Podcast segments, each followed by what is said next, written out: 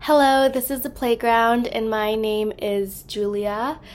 Today's episode is going to be about my Grammy.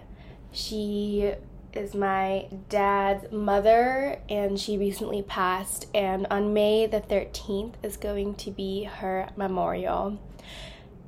The song or piece I'm going to play today is called Thaïs Meditation arrangement for cello and piano.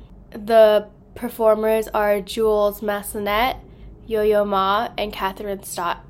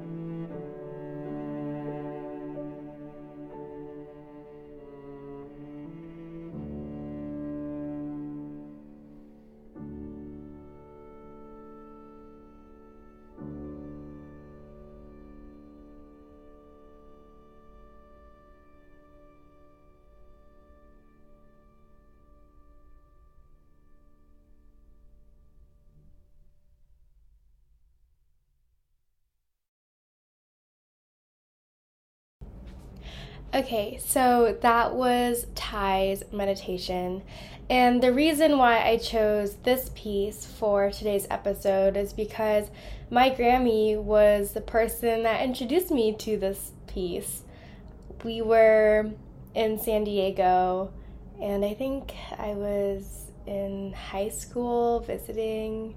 It's weird now because I'm trying to remember when she first showed me this piece, and it had to have been in high school, but when I think back to the memory, it's I feel like I was in college, but whatever the case, I remember that we were sitting outside and we were right next to the bay, I think that's what it's called. It was such a beautiful day out and we were just conversing. And somehow in our conversation, we started talking about music. And the thing about my Grammy is that she was a piano player for a very long time. She was very good at playing the piano, and I think at one point she even played the organ, but unfortunately, when she got older, she got arthritis in her hands and she wasn't able to play as much as she used to but but she always loved music i just thinking back to this memory sitting outside with the sun and I remember looking the song up on my phone and we just both listened to it together and it was such a heartwarming moment with my Grammy. When I think of my Grammy, I think of her voice and I think of the way she smells. She always wore this perfume. I don't know what the perfume was, but I remember every time I saw her, I was so I loved hugging her. Every time I saw her, I would always hug her and smell her perfume and it was such a sensory experience to be with my Grammy because she not only would she smell like her perfume, but she, her body was so soft to hug and her voice was so comforting for me to hear.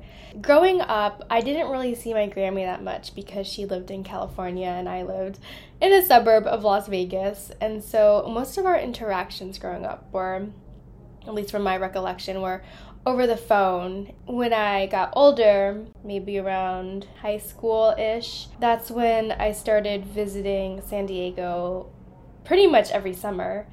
And because my Grammy lived in San Diego, I would be able to see Grammy more frequently. I like to think that my Grammy and I had a special connection. I think that's what I found so great about my Grammy is that in my perspective, she had a special relationship with everyone in her life all of her grandkids, all of her great grandkids for that matter. I think about how she truly valued family and loved everyone in her family. Something my Grammy would do that I thought was so affectionate and lovely was that she would call me. I remember my first year in New York, my Grammy would call me every month or so to just check up on me. My Grammy was 95 at that time, I'm pretty sure. The fact that she would pick up the telephone to check in on me was so sweet. And she would always ask me how I was doing and what I was up to. And she would always ask me questions. I felt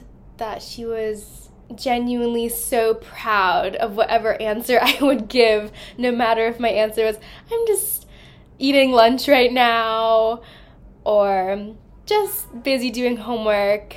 She always had some sort of proud answer to give back. When I think about my Grammy, I think of all the fond memories I've had with her. One in particular that I want to share is I remember when I was very young, she came to my house in Nevada to visit. It was early in the morning, breakfast time. We were sitting at a rectangular table, and I was on one far end and she was on the other, and my sister was sitting in between us. I remember drinking my milk, and someone said something hilarious that I burst out laughing, and the milk sprayed across the table. And I think it might have even sprayed Grammy, but I just remember it was so funny. And I don't quite remember her reaction, but a memory that I don't think of quite often, but I'm glad I remember it. Another memory I have of my Grammy is when I was younger, she used to send my family Christmas cookies. My Grammy is Italian, and she would send S cookies. I stand by this statement even today. Her S cookies were the best S cookies ever. If not best S cookies, the best cookie I've ever eaten. That's saying something because I'm not a cookie kind of gal. I'm very much, this is an unpopular opinion, but I think cookies are just dried up pieces of cake. But all this to say, her cookies were the best. She used to put these sprinkles on top of them and that made them all the better. I would be so excited for the holidays to come just knowing that I would receive a Tupperware of her S cookies. And what's funny is that my family has tried to recreate her S cookies, and I think my Grammy even sent her quote unquote recipe but she never really followed a recipe apparently, and so whenever my family tries to recreate them, they always turn out not the same. When I think of my Grammy, I also think about how many questions I had for her, and how even when she was here for me to ask, I never did. And it wasn't because I wasn't curious enough, it wasn't because those questions weren't important to me, but I never asked because her life to me was legitimate history. A lot of what she lived through was very difficult. My Grammy grew up during the Great Depression. While I had so many questions regarding what was it like to live in the Great Depression? What was it like to have to take care of your family and then grow up in a time that I can't even begin to comprehend. It almost felt disrespectful to me to ask. I didn't want to draw up any negative emotions for her. But it's always been something that I wondered. I feel like my Grammy had lived such an interesting life. I think of my Grammy as like a valuable antique almost. Just something that's so old, that's so beautiful, and holds all of these stories and experiences inside. Another thing about my Grammy is that she was a funny woman. I don't know quite how to explain how funny she was, but she always made these side comments that always made me laugh. And she was a woman that could wink. I think winking is a skill and it takes a certain type of charm to pull it off. My Grammy not only had the talent, but she had that charm. Along with her hugs, a wink was something that I always looked forward to when seeing my Grammy. I think to end this episode, I would just have to say that I feel so grateful to have had the time I spent with her. Even though I didn't get to know everything about my Grammy, I still feel a very strong connection to her. And whenever I listen to anything Yo Yo Ma or any piece that has a piano in it, I think of her. Whenever I eat or even think of an S cookie, I think of her as well. If I see a wink, if I ever smell that perfume again, I'll think of Grammy.